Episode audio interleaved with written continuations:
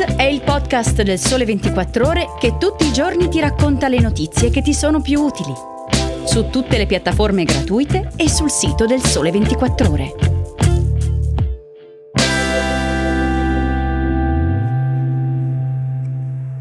Ciao, buongiorno a tutti. Eccoci di nuovo insieme per una nuova puntata di Start.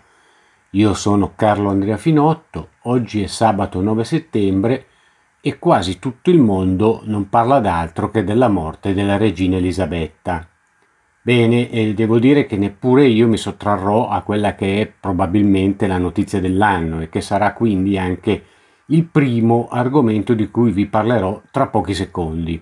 Dopo eh, il ritorno alla normalità sarà per così dire brusco.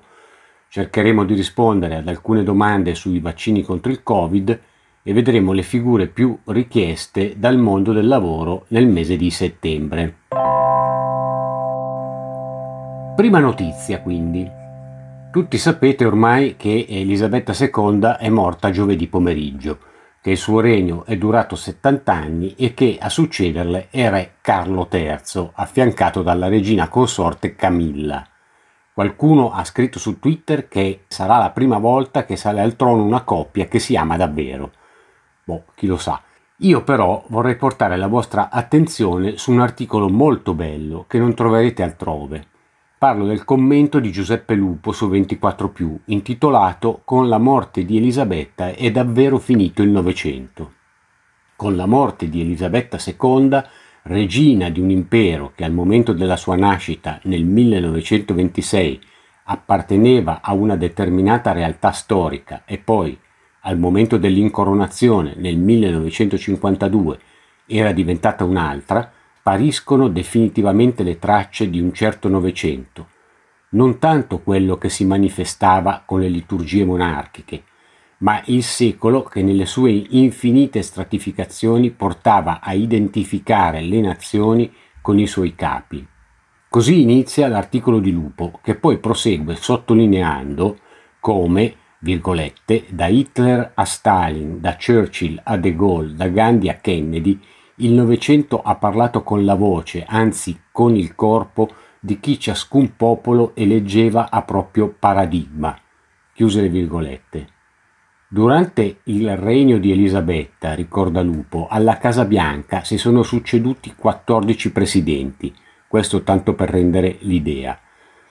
Virgolette, se siamo qui a dichiarare che è finito insieme con lei quanto ancora sopravviveva del suo Novecento, se siamo tutti convinti che è stata l'ultima retroguardia di un'epoca, ciò dipende dal fatto che nella sua dimensione di ragazza, poi di madre, infine di nonna e di bisnonna, ritroviamo la sagoma della sovrana inossidabile, in grado di attraversare un regno lungo settant'anni, senza lasciarsi turbare o segnare dalle trasformazioni a cui invece non hanno resistito tanti suoi pari. Chiuse le virgolette. Ma c'è un ulteriore aspetto sottolineato da Giuseppe Lupo che conferma la regina come una delle migliori interpreti del Novecento e che vi voglio ancora riportare. Ha fatto parte di quella categoria di genitori che trasversalmente nel mondo occidentale hanno vissuto la guerra, hanno contribuito alla ricostruzione dell'Europa, hanno consentito che veniva dopo di loro, ai nati cioè negli anni delle agiatezze post-belliche, di vivere in una pace lunghissima, di godere dei miracoli della modernità circondati da un livello di tecnologia a portata di mano.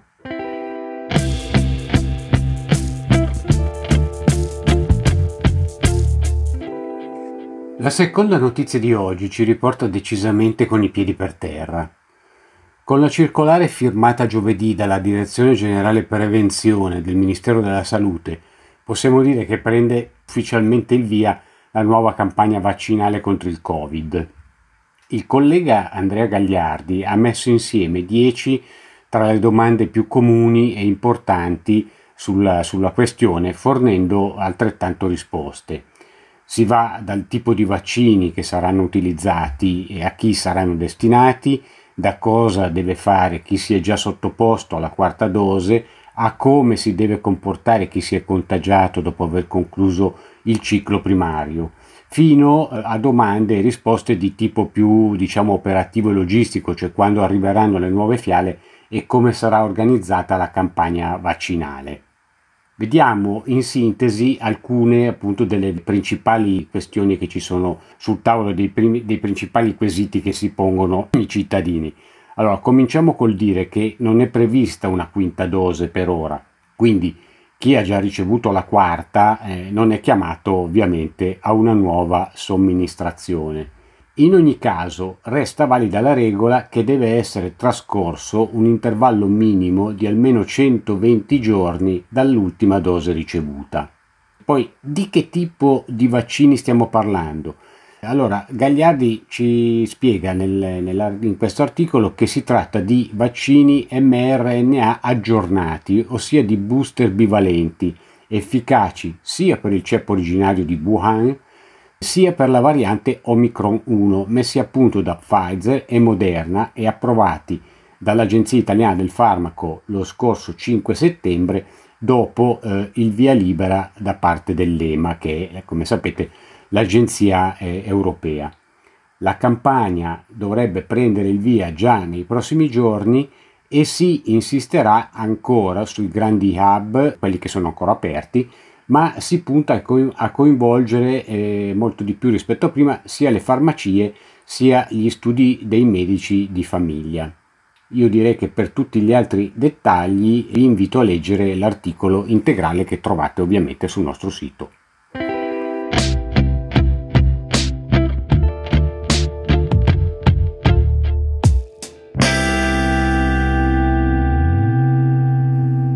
Con la terza notizia di oggi parliamo di lavoro per segnalare che a settembre sono pronti ben 524.000 contratti, dei quali 166.000 destinati ai giovani sotto i 29 anni.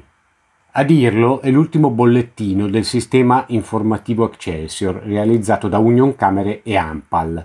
Il report rivela che le figure più ricercate sono quelle di ingegneri, informatici, operai specializzati e poi cuochi, camerieri e professionisti nei servizi turistici.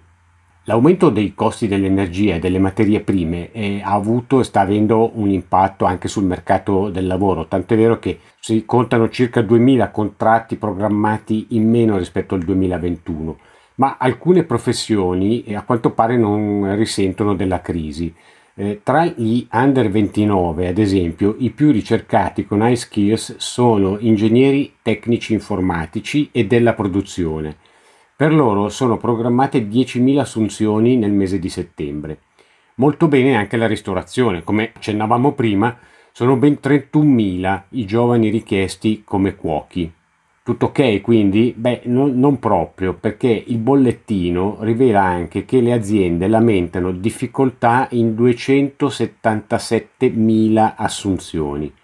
Inoltre, nel 27,8% di casi, quindi poco meno del 30% di casi, non si trovano i candidati, mentre nell'11,9%, che è un dato bello alto, a mancare è una preparazione adeguata Ancora una volta siamo arrivati alla fine del nostro spazio e come sempre prima dei saluti voglio ricordarvi anche il consueto appuntamento con Market Mover, il podcast sui temi finanziari curato da Andrea Franceschi.